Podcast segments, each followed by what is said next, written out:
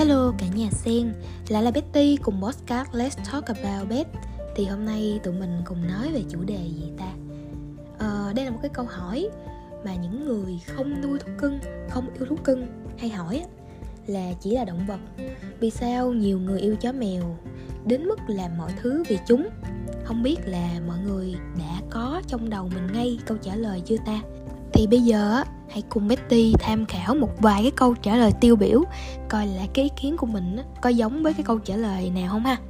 Thú cưng bây giờ nó không có đơn thuần là một vật nuôi nữa, mà nhiều người coi thú cưng như một phần trong cuộc đời của họ vậy đó. Hãy hỏi bất kỳ ai có nuôi thú cưng thì họ sẽ cho bạn biết rằng chúng là một phần tốt đẹp nhất của cuộc đời họ tụi nó như là một thành viên trong gia đình của mình vậy á. Một số ngôi nhà thậm chí là có nhiều vật nuôi hơn cả trẻ em nữa. Thậm chí là chỉ có vật nuôi thôi. Người ta thì có thể nuôi chó, nuôi mèo, nuôi cá hoặc là các loài động vật ít phổ biến như là bò sát, rắn, ếch à, một vài người á, không có nuôi thú cưng nhưng mà họ lại rất là mê thú cưng nhưng mà có thể là vì họ chưa đủ điều kiện. Thì những người này á, có khi lấy hình mấy đứa chó mấy đứa mèo dễ thương làm hình nền điện thoại để ngắm hàng ngày á mọi người. Nhưng mà mọi người có thắc mắc là vì sao nhiều người lại dành nhiều tình cảm cho thú cưng đến như vậy không? Thì câu trả lời đầu tiên á Betty nghĩ là thú cưng chính là liều thuốc để chữa lành tâm hồn. Động vật á, thì khá nhạy cảm với cảm xúc và điều này đặc biệt đúng với các bạn cuốn. Thì tụi nó rất là bảo vệ chủ của mình nè, luôn trung thành và luôn đóng vai trò như là một nguồn hỗ trợ tuyệt vời.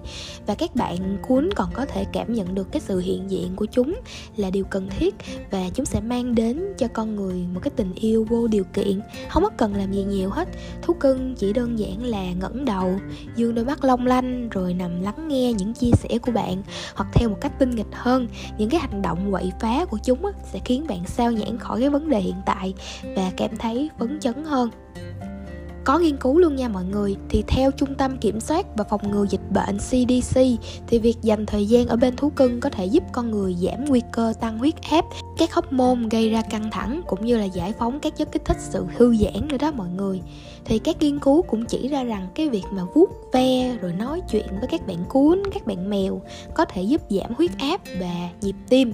Chỉ cần nhìn vào mắt người bạn bốn chân của mình là có thể kích hoạt cái sự giải phóng oxytocin một chất được ví như là hóc môn tình yêu trong não bạn và chính thú cưng của bạn luôn đó. Mọi người có thấy hay không? Một lý do nữa mà Betty hay nghe các bạn tâm sự là mấy bạn chó, mấy bạn mèo, những bạn thú cưng á là những người bạn đồng hành rất rất là tuyệt vời. Loài vật chính là những người bạn lý tưởng và là cái chỗ dựa vững chắc về mặt tinh thần. Khi mà mình cảm thấy cô đơn, thấy đau khổ, đôi khi sau những ngày làm việc mệt nhoài, chỉ cần mở cửa và nhìn thấy bạn thú cưng của mình đang ngồi chờ ở phòng khách cũng đủ khiến mình cảm thấy ấm lòng rồi. Thì những người bạn bốn chân luôn trung thành không có bao giờ chơi xấu không có bao giờ bỏ đi hết. Đặc biệt á trong cái thời buổi hiện đại ừ, cái việc công việc của mình rồi các thiết bị điện tử á, làm cho mình dành ít thời gian cho nhau hơn. Thì lúc này á thì mình đã có một người bạn đồng hành để tâm sự để chuyện trò.